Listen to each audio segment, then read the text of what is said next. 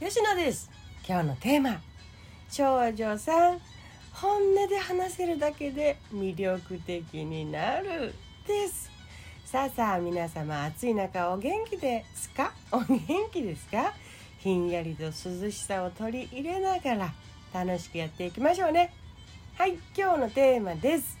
あなたは最近本音でいつ話した？です。あなたはどうしたい？と言われて困った経験はないですか？お仕事でプライベートで。え本音って何？っていうことから始めた私でございます。長らくありましたね。自分の本音自分の意見。えそういうものって私も持っているのかしらと。何かねトラブルがある時にあった時に分かりますよね。自分の本音を知らずに生きてきた代償は大きいのだと。いや優しくてさ下の兄弟や親のサポート周りのサポートを自然にしてきたような長女さん人を優先にしていることが身に染みついているのか自分のこととなるとさっぱりわからなくなり何を選んでいいのか迷いに迷ってさ迷う人もいます。そういう長女さんを私も見てきたしサポートした経験があります。長女さんあなたが言えないと思ってる本音があるとすればそれをそれこそさらっと言えるだけであなたの価値はここから跳ね上がります。さらに美しさに魅力がかかるのですね。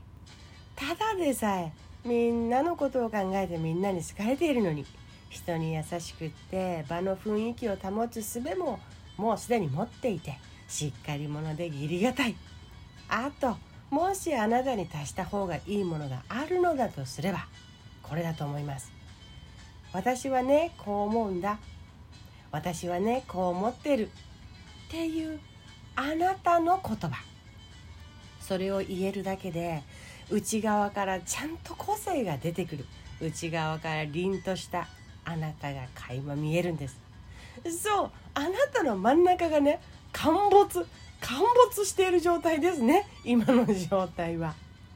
芯があり凛とした女性は嫌われるどころか多くの人の憧れの対象になっちゃいます。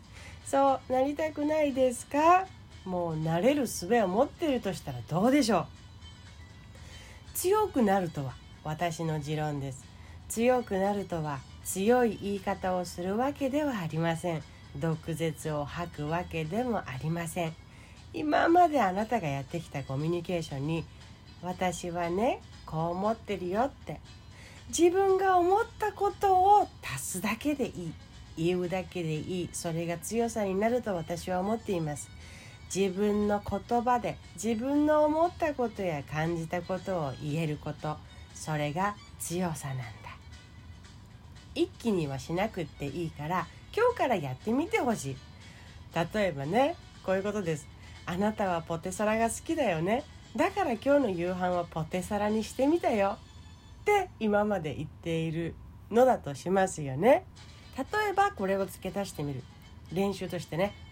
私はポテサラがランキング5位に入るくらい好きだよって。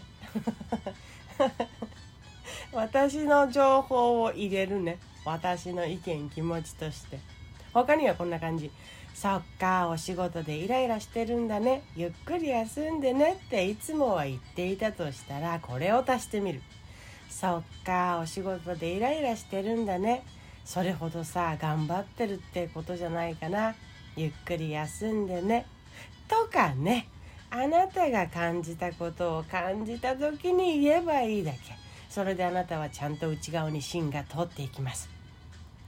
何を美しいと思うのか対象は人それぞれだと思うのですが美しい人の隣にいたらその美しさはきっと伝わっていくと思います。あなたが美しくなるだけで美しくいるだけで人に貢献もしてしまうという謎に素晴らしいサイクルの出来上がりでございますね。